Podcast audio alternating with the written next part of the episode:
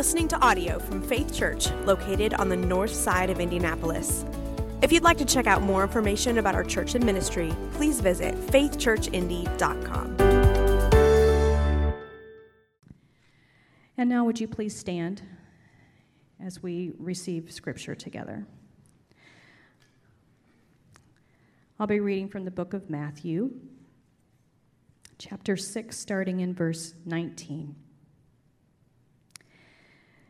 Do not lay up for yourselves treasures on earth, where moth and rust destroy, and where thieves break in and steal.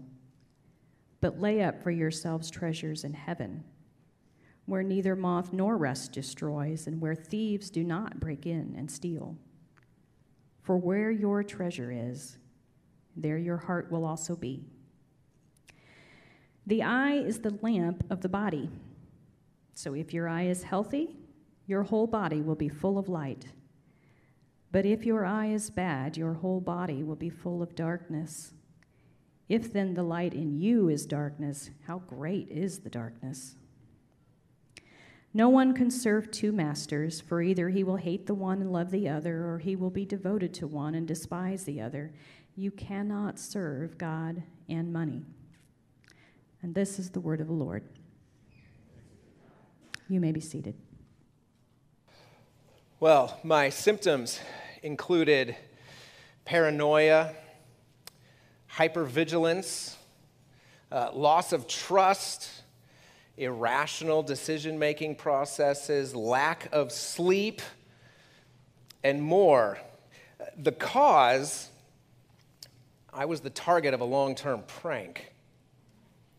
For months, I dreaded coming into the office because someone was messing with my books. Someone with a key was coming into my office when I wasn't there, and they were taking just one, two, three books at a time off the shelf turning them over and putting them back. Absolutely horrible. And they were only doing a couple every couple of days, so I never knew if to, how many are there going to be today? Are there is the whole thing going to be like is it just all going to be gone? I never knew, and I came in every day paranoid and I'd worried, and I'd come home and my wife would say, "How many books today? Are you okay?" And and I'd, I'd scan my shelves to, to see, you know, has someone violated my inner sanctum? More than once, I was sitting across the table from someone, you know, praying with them, counseling them, something like that, very important, when over their shoulder I'd see an upside down book. And it was impossible to focus on the child of God in front of me when there's a when someone's messed with my stuff I, I got distraught enough eventually that my wife uh, went into the office and said look if you guys know who's doing it tell them to stop um, it is not good for joey's mental health so when i finally found out that it was pastor nathan i felt so betrayed not betrayed that he pulled a prank. I am always in favor of office hijinks, but betrayed because he should have known how closely this one was hitting to home. Which, of course, says a lot more about me than it, does about him. I tried to explain when he was like, dude, why are you so bent out of shape about this? I tried to explain why messing with my books bothered me so much. And the best I could come up with is I mean, you all know the feeling of having like an intimate space be invaded. Um, like when your mother in law comes to visit and after she leaves, you find out she did the laundry and folded your underwear. it felt like that. Like, dude, stay out of my underwear drawer. These are my books. And then I began preparing for this sermon, and reading this passage brought the whole traumatic experience right back as if it just happened yesterday. Because if, if it's true what Jesus says that where your treasure is, there your heart will be also, then I suppose it's true that if you mess with my treasure, you mess with my heart. Somehow, without me even noticing, my heart had settled in and made itself at home in my library. I thought my books were just tools, reference materials for my work, but they had become more than that. Somehow each of them had become a little token or a little icon of my education or my interests or my intelligence. Each one had become a little mirror for my ego, sort of reflecting back to me what I thought about myself. Uh, altogether, the, the whole library makes each book made up a, just one little part of the shield that I had put out in front of myself that, that was designed to keep people from suspecting that I may be making this up as I go along and am actually deep down fairly incompetent. Because if someone ever said, I don't think you know what you're doing, I say, Yeah, but this guy says, and hold a book out in front of me. When Pastor Nathan messed with my books, he messed with my treasure and it messed up my heart. Which, of course, is a temptation for all of us, right? I don't mean the temptation to mess with me. Please resist that one. I mean the, the temptation to, to put your heart, to rest your heart on some thing, some possession, some bank account, some retirement fund, uh, some collection or some hoard or some secret stash. And when that thing, whatever that thing is, when it loses its shine or loses its value or is lost or your friends start to mess with it, then, then when your heart loses its treasure, man, your true allegiances, where, where your heart really rests, comes immediately to the surface because your heart starts to do whatever it takes, uh, clamoring around to try to resolidify the foundation underneath your heart, even if it means shopping for secret surveillance cameras for your own office. If all it takes for you to fall apart is someone flipping your books upside down,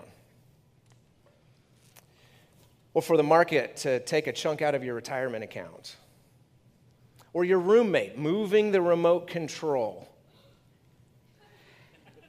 If that's all it takes, well, it's a pretty good indicator of what your heart really rests on. And in this section of Jesus' discipleship manifesto, you know, what we're calling the, what we've all called the Sermon on the Mount, Jesus is taking his theme for the whole sermon of greater righteousness, you know, a righteousness that is more than just skin deep. It's more than just superficial obedience to an external law, but it's a righteousness that comes from a whole person, wholehearted orientation towards God, working itself out in, in today's life while we wait for the kingdom of of God to return. Jesus takes that theme of greater righteousness and begins to apply it to our daily lives, uh, to areas of money and possessions, the stuff of life that we have to interact with every day. And in these few verses we're going to look at, he gives us one kind of really big idea, especially in verse 21 there, that he then works out and illustrates and applies in all sorts of different areas until finally giving us sort of the full answer to the problem, and way down in verse 33 and 34. But we're, we're going to take a couple of weeks to go through this whole passage in parts. Uh, but as we do, each week is going to be sort of governed by this same big idea introduced here in verse 21. When he says, For where your treasure is, there your heart will be, also, uh, will be also. Or put more, more colloquially, don't rest your heart on anything that doesn't last. We'll put another way don't treasure anything temporary. I mean, don't treasure anything temporary. Because at some point, what's temporary will pass. And if the weight of your heart, the permanent weight of your heart, is resting on something temporary, eventually the bottom's going to drop out and your heart will have nowhere to land. Now, Let's jump into these verses, see how Jesus applies this idea to how we think about our money and our possessions. We're picking up in Matthew chapter 6, verse 19. If you didn't bring a Bible with you and you don't want to get out your phone, you can grab the Bible underneath the seat in front of you. It's on page 964. We're starting there in verse 19. And as we, we come to this verse, to chapter 6, verse 19, we're, we're starting to move in Jesus' sermon from uh, how that greater righteousness theme works itself out in how we pursue God. You remember we've been talking about prayer and giving to the poor and fasting. And all of those things need to be done out of the same greater righteousness. Jesus is moving from that focus to now saying, all right, let, us drill into the, the everyday stuff of how you interact with things, with people, with the anxiety that comes around an uncertain future.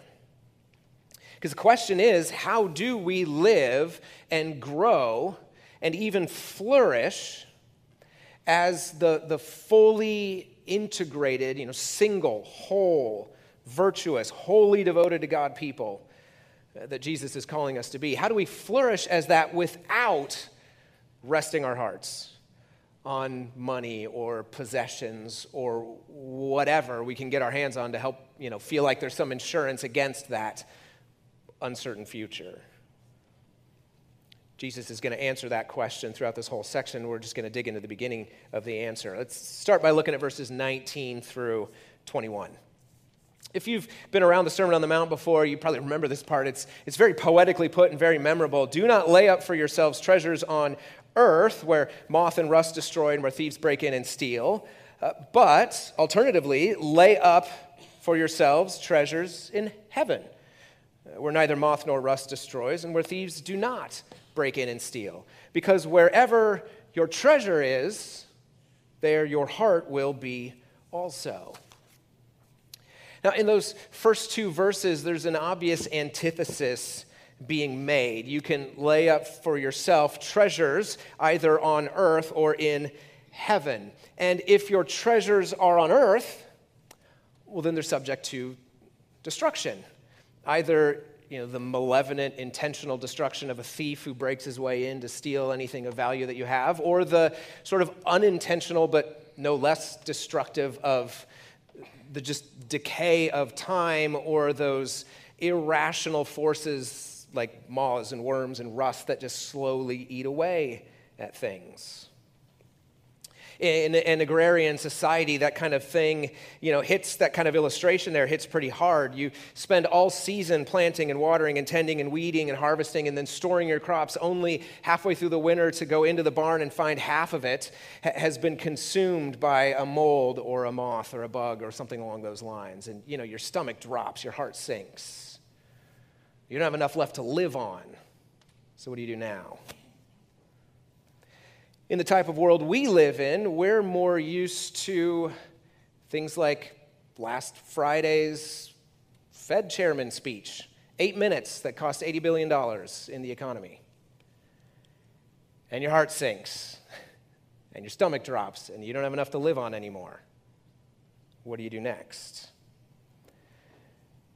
Jesus says, look, there's, there's two ways to approach this whole question of our relationship to money and possessions. And one way is to treasure the things of the earth. On the other hand, you could lay up for yourselves treasures in heaven, where all of those passive and active destructive forces hold no sway no moth, no rust, no thieves.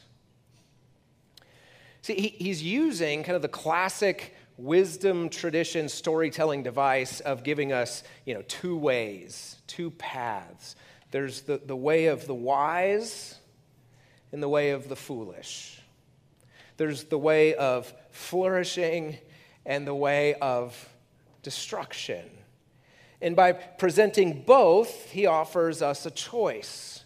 Which way do you want to follow? The way of wisdom or the way of, of foolishness now, what he's saying here doesn't require much explanation. It's fairly obvious. It's foolish to store things you value in places where they can be stolen or otherwise destroyed or consumed. For instance, we, we now have to keep our room temperature butter in the kitchen cupboard uh, because one of our cats developed a taste.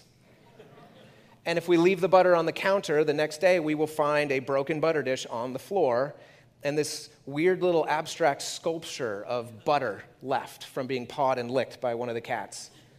And then the game becomes let's find out where he threw it up somewhere in the house. Right? It's, it's foolish to value something and then leave it where it can be destroyed by an irrational animal. So if you love your butter, don't leave it out where the cat can eat it. If you value something, don't store it where it can be stolen or destroyed. But butter in a kitchen cabinet is one thing. What about the things that we actually care about? Where can we possibly store anything material where it isn't subject to destruction or theft?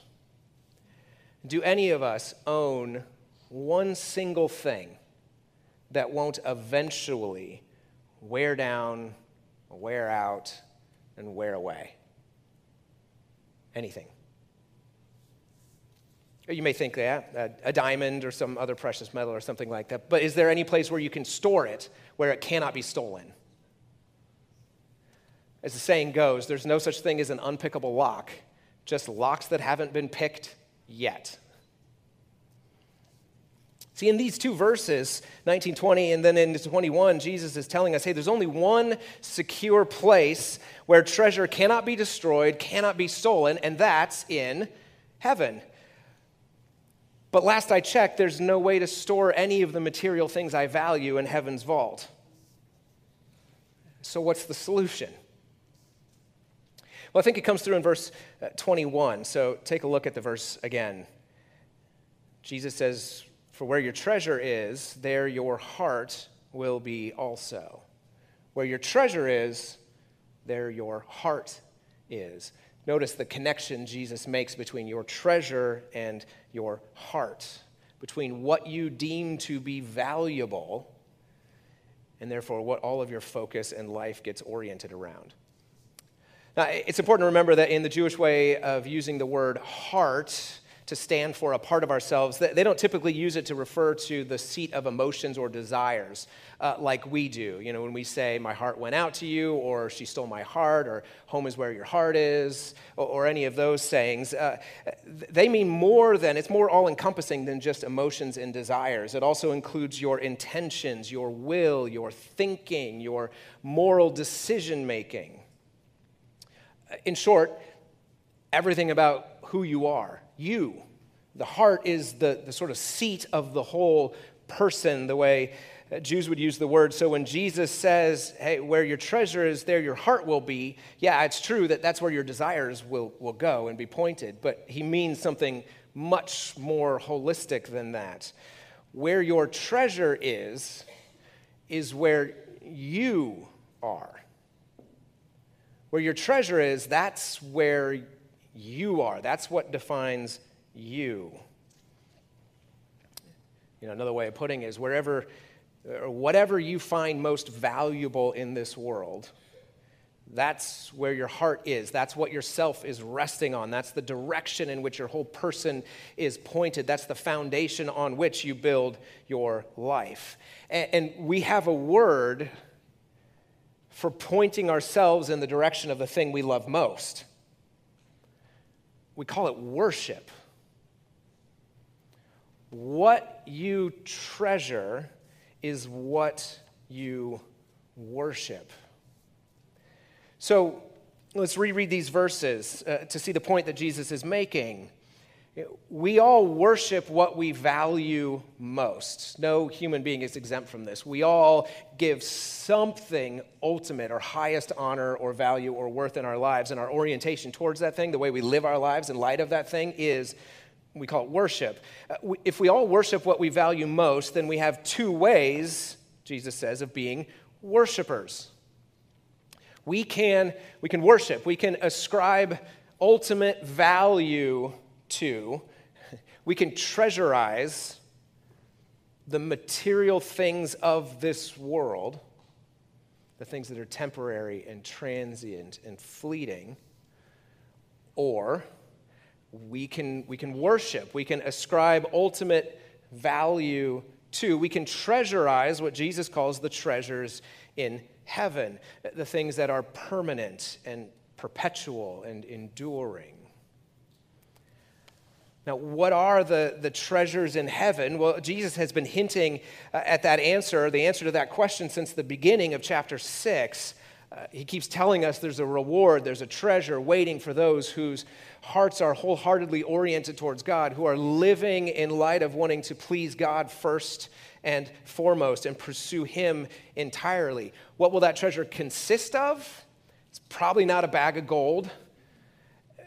It's hard to. T- I mean, we don't know because uh, Scripture, well, just words seem to fall short of describing what the treasures of heaven are. But over and over again, Scripture pictures for us uh, what, excuse me, one Bible scholar says uh, extrapolates the advanced tastes of what we have here, what we're made for here. and shows us the treasures of heaven are a love undiluted, a, a way of living that is entirely sinless.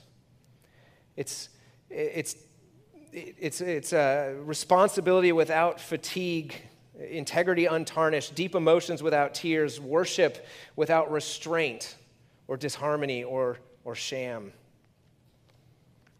Best of all, the, the presence of God in an, in an unqualified and unrestricted and personal way. And treasures like that, he says, are just they're not subject to corrosion or theft and can never be lost. So, the, the logic of these verses, the argument of these verses is stark. There's basically two ways to relate to money. One way is to lay the weight of our hearts on our possessions, or our bottom lines, or our bank statements, or our retirement accounts for all the reasons you'd expect, right? Safety, security, enjoyment of the things, the material blessings God has given you. And at a certain level, this even masquerades as wisdom because it's wise to plan for the future, to save for retirement, to manage a rainy day fund.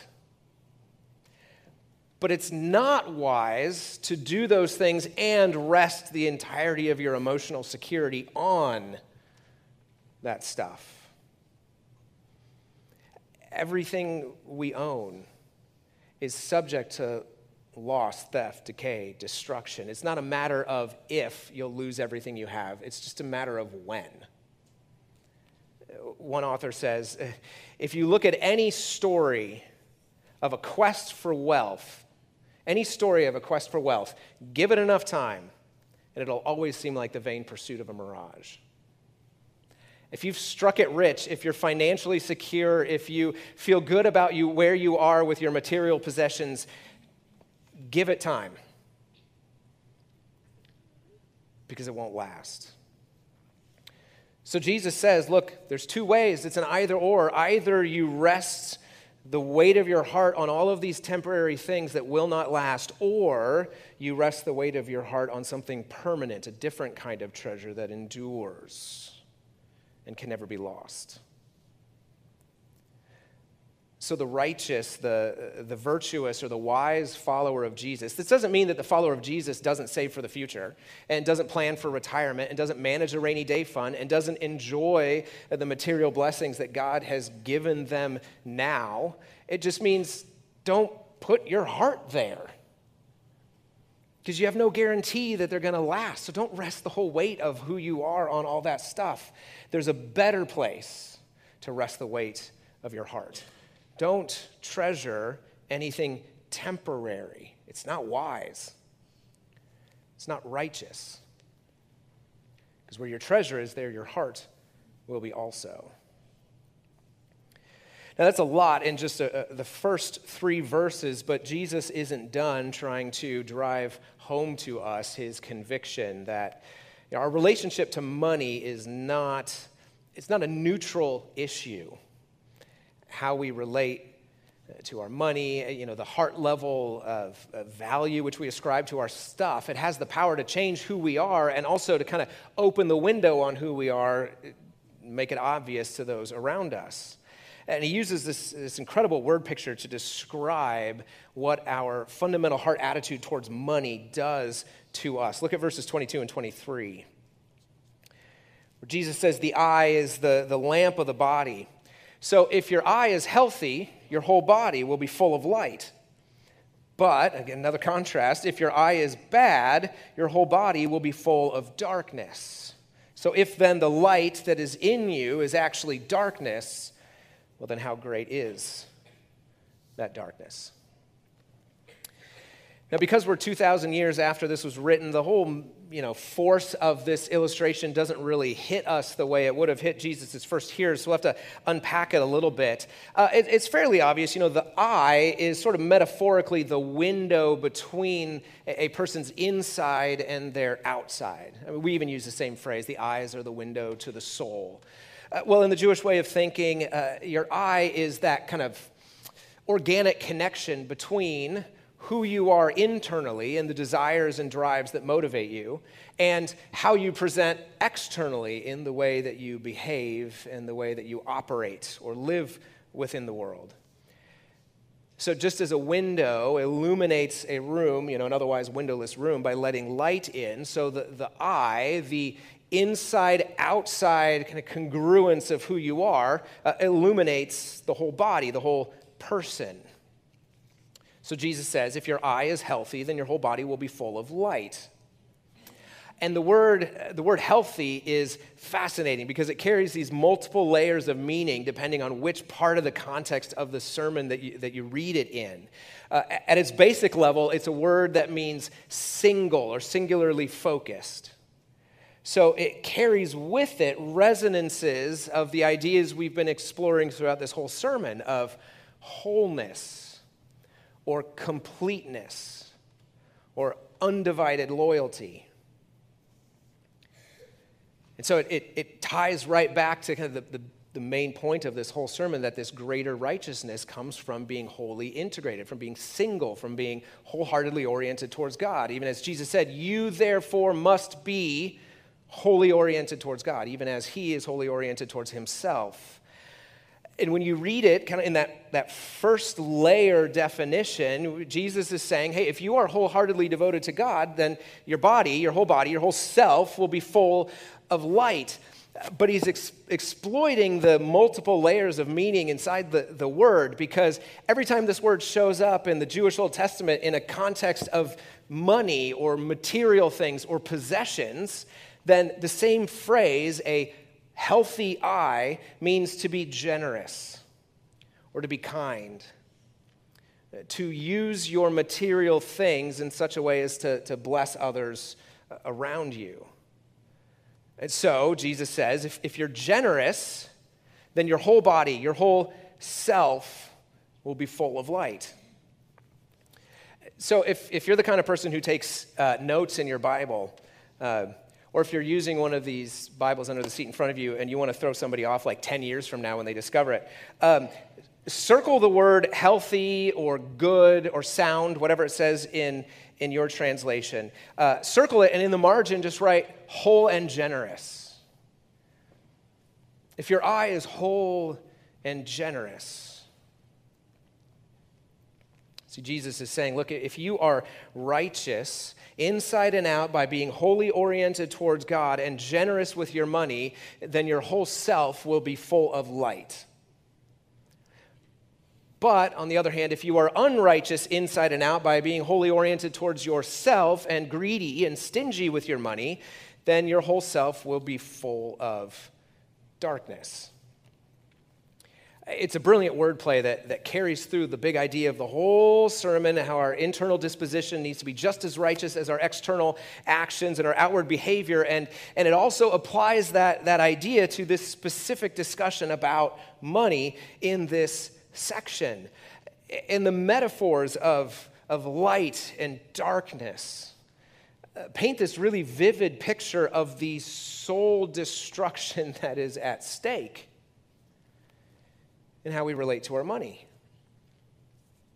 Uh, the, the ideas of greediness and stinginess that's carried in that phrase if, if your eye is bad, literally, if you are evil eyed, which is a common Jewish idiom for greed, if you're evil eyed, that greediness, that stinginess may look like light because it may look like God is blessing you materially, but it's pure darkness. And one scholar writes that that darkness is especially appalling if the person deceive, deceives himself. If he thinks his eye is good when it is bad, he talks himself into believing that his nominal loyalty to kingdom values is actually deep and genuine, when in fact it's shallow and contrived. It says, That person's darkness is darkest who thinks his darkness is light. So Jesus says with the, this word picture and, and the verses uh, before it, Your heart is going to go wherever what you treasure most is. And where your heart goes, your eye goes. Your, your whole inside outside character goes. And it will fill you with either light or darkness. So, since this is a discipleship manifesto written to followers of Jesus, Jesus is saying, look, if your heart is on material things and you greedily hoard what you can against the concerns of the future and you refuse to be generous and kind with your material resources and you call yourself a follower of Jesus, then verse 24 shows up. No one can serve two masters. For either you will hate the one and love the other, or he will be devoted to the one and despise the other. You cannot serve God and money.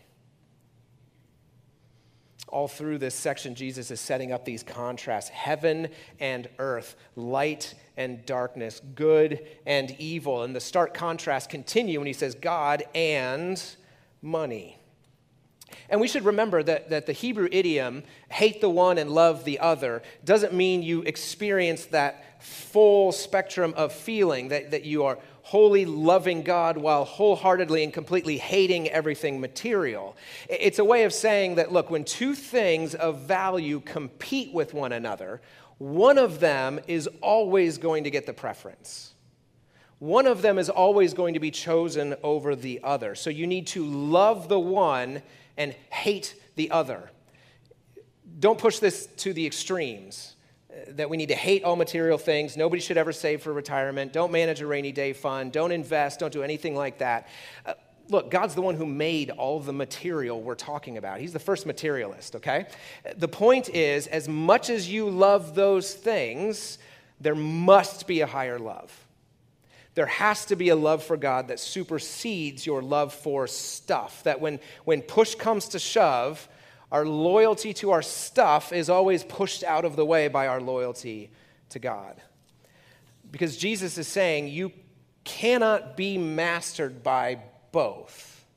You cannot wholeheartedly serve both. It's one or the other. This is an either or.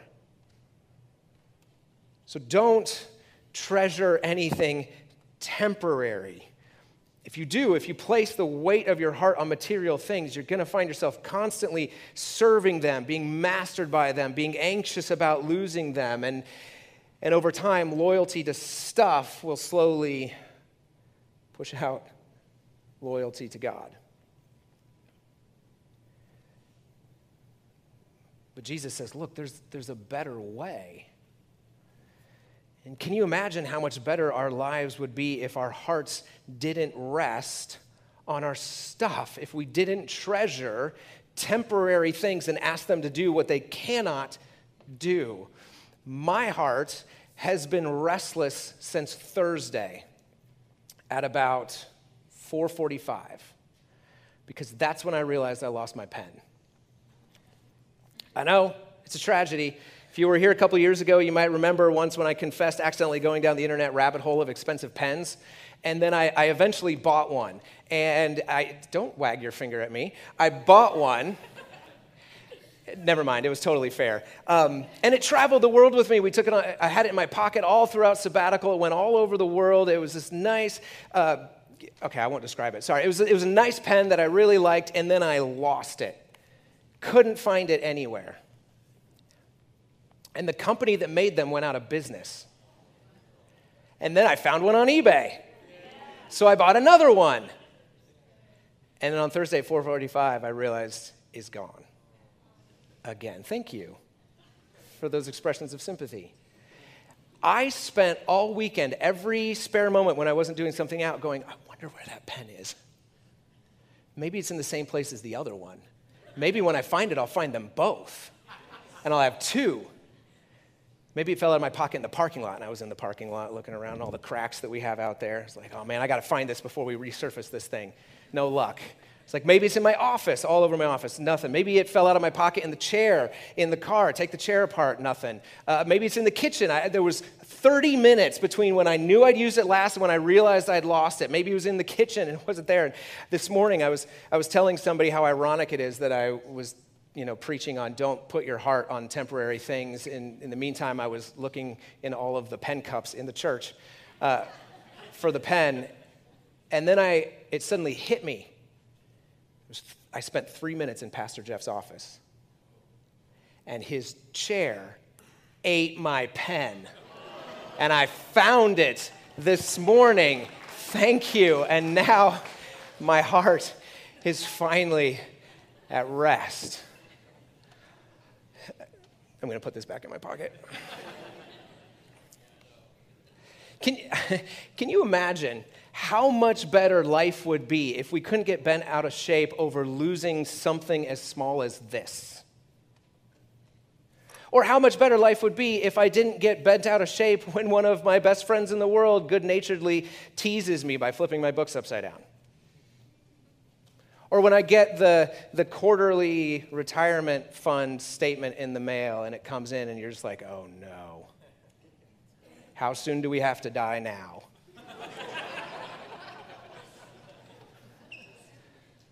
or you apply for that job and an email comes and before you open it, you're like, what if I don't get it? Or, you know, when, when you know that grades are coming out and you're like, this, this is it. If I don't if I don't hit what I need? How much better would life be if, if we weren't so wholly resting the satisfaction of our hearts on all of these temporary things that will not last forever? See, Jesus is not trying to take away our fun by telling us not to treasure temporary things. He's not saying, look, you have to give away everything, forsake everything that doesn't last, and only devote yourself to the things of permanence. He's saying, look, there is a soul crushing anxiety that comes with trusting these things with, with your heart, which they can never hold. And I don't want that for you. I don't want that for you. There is a better place to rest your heart. There's a better place, there's a better person to trust your heart with. You know, I've, I've walked through this passage and kind of tried to lay it out in a, in a logical way, but Jesus isn't actually using all that much uh, real cognitive, head level language. Uh, he's using all these pictures and metaphors to kind of hit us down here. Uh, we're, we're never going to get this right by just uh, deciding one day, well, I'm going to value the kingdom of God more than everything else. It's not the kind of decision you just make once and then your heart follows. Because this isn't something we argue ourselves into, this is something that we are drawn into. As our hearts are transformed to, to see and to recognize the beauty of our redemption in Jesus and to see it as more beautiful than all the little things that seem so much closer. It's, it's why, I mean, we have to ask ourselves, like, what is drawing my heart? Like, what is pulling my heart out of itself so that it's, it's pulling me in that direction? Is it something as trivial as a, as a lost pen? Something as monumental as your future financial security? I mean, what are we being drawn towards? Because Jesus calls us to, to let our hearts be drawn towards God's kingdom and the riches that are ours in the kingdom to come. Or to put it another way, to put it the way it's developed later in the Old Testament, especially the Apostle Paul says, right? Uh, our hearts are supposed to be drawn to Jesus, the one who, though he was rich, yet for our sakes became poor, so that through his poverty we might, might become rich. So, as we wrap this up, a couple of questions we could ask ourselves about our relationship with money. First question Are you, am I, trying to be as generous as possible, as generous as I can with the material things God has given me? Or am I trying to be at least not the most greedy person I know? Am I trusting in my money, my possessions, my stuff, and my skills at acquiring them as the primary foundation, and Jesus is sort of the safety net when all that goes away? Are we making most of our decisions based on what's financially most beneficial to us instead of, hey, in what context can I serve God best with the skills He's given me? Or maybe some of you are like me. You have complicated charts and graphs that show your net worth, and you can track your personal rate of return over the last year, five years, 10 years. You can map it out, the whole thing. And then somebody asks you, Have you grown spiritually lately? And you're like, uh, I don't have a chart for that one. Or could you wax eloquent for hours about your complicated investment strategy and how you are getting such a great return on investment or about your killer new business plan? But you come up short for words when someone asks you to, hey, just explain the gospel to me. Man, most of our prayers seem to be about our stuff and our circumstances, right? Trying to get God to give us more of what we want or think we need instead of just being thankful and giving him praise for what he's already given. Throughout this whole Sermon on the Mount, Matthew 5, 6, 7, Jesus keeps taking all of these areas of our lives and kind of upping the ante on us, raising the bar and saying, hey, let's rethink our relationship to this thing, in this case, money. He's not letting us get away with pretending that the way we use our resources, you know, the way we save and spend and share and hoard, he's not letting us get away with pretending that has nothing to do with who we really are. Because he says it is simply not possible to live greedily focused on acquiring and hoarding money and also wholeheartedly being devoted to God. Only one treasure is ultimate. Our hearts will only go in one direction. So, what are you trusting in? Something temporary that will eventually give way, or something permanent that will hold you for all of eternity? You can only build on one. One is wise, one is foolish. And where your treasure is, I mean, there your heart will be also. Pray with me. Oh boy, Father, we, we need your grace to break through the thick skins of our hearts, that they may be softened and drawn to the true treasures, the true riches of your goodness to us in Jesus. Father, we confess that the things of this world, of this earth, the kingdoms of this earth are so now and so present that it is difficult to stay focused on the, the treasures that are future and that are coming. Father, we need your grace to not only build us towards that future, but break us of our commitments to the things of now. That we may be followers whose hearts are wholly devoted to you. And being wholly devoted to you, Father, find that integrity and wholeness that you offer in life. We pray this in Jesus' name. Amen.